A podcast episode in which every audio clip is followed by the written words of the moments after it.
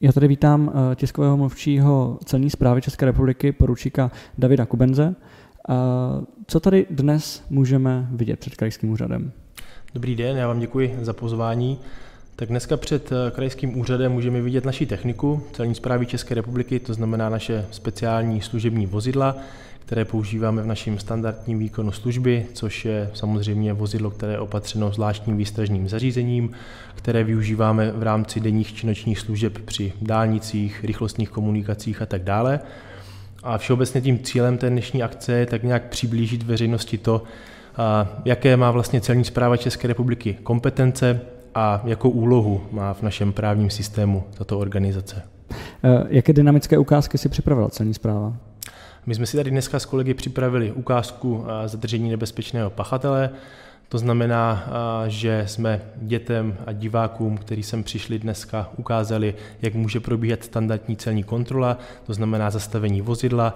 Následně jsme vyzvali řidiče, aby nám předložili všechny povinné dokumenty.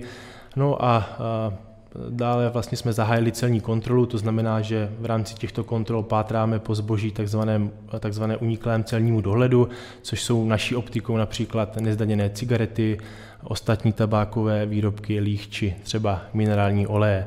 No a jenom abych teda dokončil tu podstatu té ukázky, tak eh, ta ukázka se nám zvrtla, to znamená, že řidič převážel eh, u sebe nelegální omamné a psychotropní látky a nečekaně na celníky vytáhl zbraň. No a celníci ho spacifikovali a za využití donocovacího prostředku hrozby namířenou střelnou zbraní ho zajistili a dále převezli na celní úřad k podání vysvětlení. Hmm. A jaká je práce celní zprávy právě v Olomouckém kraji? Já bych to vyloženě asi neselektoval na Olomoucký kraj, ale začal bych úplně obecně, protože se nám pořád stává to, že i v, řekněme, v dnešních časech narazíme na lidi, kteří, nebo na občany, kteří nevědí, co v současné době celníci dělají a pořád tak nějak koluje takový ten mýtus, že stojíme na hranicích a kontrolujeme pasy, jo? což už od roku 2007 není pravda, protože v tomto roku jsme vstoupili do šengenského prostoru. No a najednou se začalo řešit, co vlastně s celníky bude, protože dřív bylo naší primární kompetencí provádět právě tady ty kontrolní činnosti na hranicích. No a, a tehdy se Ministerstvo financí rozhodlo, že celníky přesune spíše, řekněme, do vnitrozemí a přidá nám další kontrolní kompetence.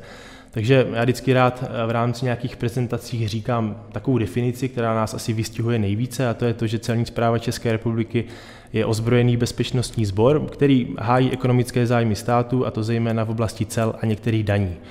Jo, z toho vyplývá i to, že spadáme právě pod to ministerstvo financí. Spousta lidí si myslí, že spadáme pod ministerstvo vnitra, což není pravda. Spadáme pod finance. Policisté spadají pod ministerstvo vnitra a ještě se nám pořád stává to, že nás lidé berou úplně stejně jako policii, že jsme třeba nějaká složka dohromady, což není pravda. To je taky další mýtus, který bych chtěl třeba prostřednictvím tady toho podcastu zbořit. Je policie České republiky a celní zpráva České republiky. My s policií spolupracujeme, ale jsme jiná složka máme jiné povinnosti a kompetence. Možná ještě jenom přidám, ono by to bylo povídání na strašně dlouho, a kromě těch daní a cla řešíme nelegální hazard, řešíme ochranu duševního vlastnictví, což jsou vlastně v překladu padělky. Jo, dále kontrolujeme nelegální zaměstnanost cizinců v České republice. Jo, máme dokonce i svůj policejní orgán, e, řečeno zákonem, a to se jmenuje sekce pátrání, kde mají celníci pravomoc prověřovat trestné činy. Jo, a tady se jedná o daňovou kriminalitu, celní kriminalitu, či například nelegální průvoz zbraní či drog. Jo. Takže i my a, máme, řekněme, jednoduše svoji takovou menší kriminálku, ale jmenuje se sekce pátrání a spadá pod generální ředitelství cel pod Prahu. Hmm. Když jste se bavil o těch padělcích, co se nalezlo nejzajímavějšího v Olomouckém kraji? Um, aby řekl pravdu, tak Olomoucký kraj uh, na ty padělky není až tak plodný, jako třeba ostatní kraje.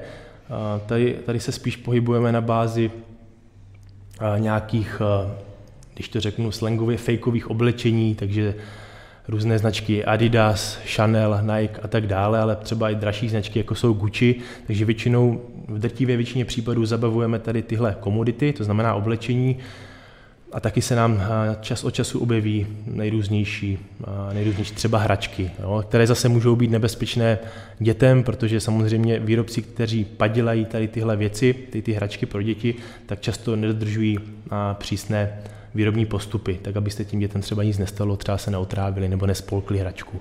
A kde se nachází služebny celní zprávy v Olomouckém kraji?